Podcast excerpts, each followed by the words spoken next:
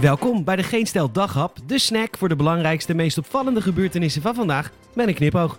Met vandaag, CBS toont hoe zwaar de horeca heeft, het Hoge Land niet blij met Mark Rutte en Sarkozy veroordeeld. Mijn naam is Peter Bouwman en dit is het nieuws van maandag 1 maart.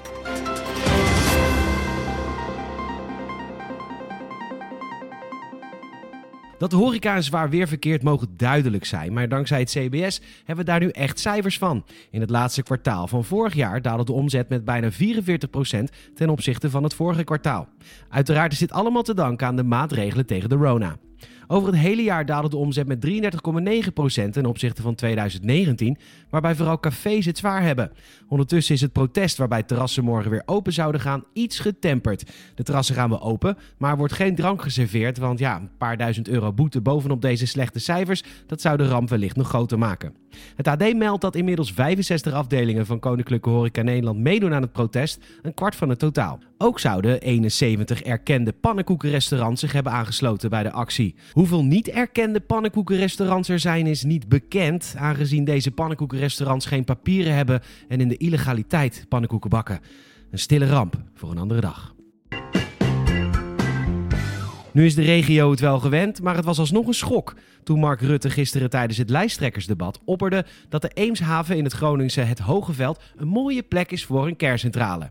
Burgemeester Henk-Jan Bolding is not amused en dat laat hij weten ook bij RTV Noord. Hij staat daar als lijsttrekker, maar hij is ook nog minister-president en dat hij dit zomaar meldt is verbazingwekkend. Dit is niet bestuurlijk correct. Op deze manier dit communiceren ondermijnt de wens van de regio, aldus Bolding. Ze zetten liever in op andere vormen van duurzame energie, zoals waterstof. Ook denkt de burgemeester dat Rutte is losgeraakt van de maatschappelijke werkelijkheid. Ja. Nou ja, Fukushima heeft ons geleerd dat het niet echt handig is om een kerncentrale te bouwen in aardbevingsgebied. En verse gemberthee drinkend Amsterdam heeft aangetoond dat iedereen groene stroom wil, maar niet in de achtertuin. Over Japan gesproken, zij hebben vandaag hun mondje opengetrokken tegen China, omdat hun bewoners hun kontje moeten opentrekken bij coronatesten. Eerder dit jaar werd de nieuwe testmethode geïntroduceerd in China, omdat het accurater zou zijn dan het oraal testen. Maar volgens de Japanse overheid komen hun bewoners nu terug uit China met psychische klachten en traumatische anale verhalen. Het is ook niet wat, een stokje dat 3 tot 5 centimeter naar binnen gaat en ook Amerika trok eerder al aan de bel vanwege de gatswap. Volgens RT spreken de Chinezen echter tegen dat Amerikaanse diplomaten zijn onderworpen aan deze methode. Over de Japanse gevallen heeft China nog niks gezegd.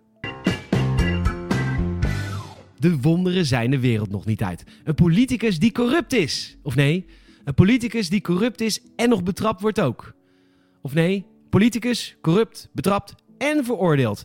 Dat kwartet wordt maar zelden gemaakt, maar het is de Franse oud-president Nicolas Sarkozy gelukt. Chapeau. De bon en enfant terrible vol bravoure mag een jaar brom in het cachot.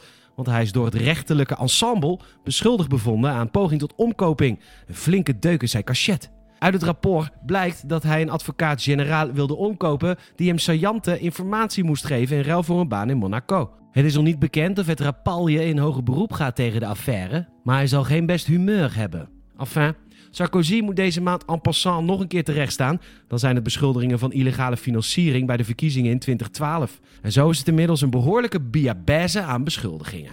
Bon. Een handwerk heeft een gouden bodem, maar waar gewerkt wordt vallen Spaanders.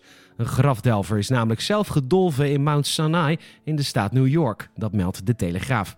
Hij werd levend begraven en hoewel collega's hem nog probeerden te redden, is dat niet gelukt. Het betreft Rodwin Ellicott en hij was bezig met het graven van een graf van ruim 2 meter diep. Echter, toen sloeg het noodlottige ongeval toe, de zijwanden stortten in. De Amerikaanse arbeidsinspectiedienst, OSHA, doet onderzoek en of er voor de begrafenis een ander graf wordt gezocht, is nog niet bekend. Bedankt voor het luisteren. Help de Geen Stijl Daghap te groeien en vertel een vriend of vriendin over deze podcast. En we zouden het ook enorm waarderen als je een Apple Podcast review wilt achterlaten. Bedankt voor het luisteren en tot morgen.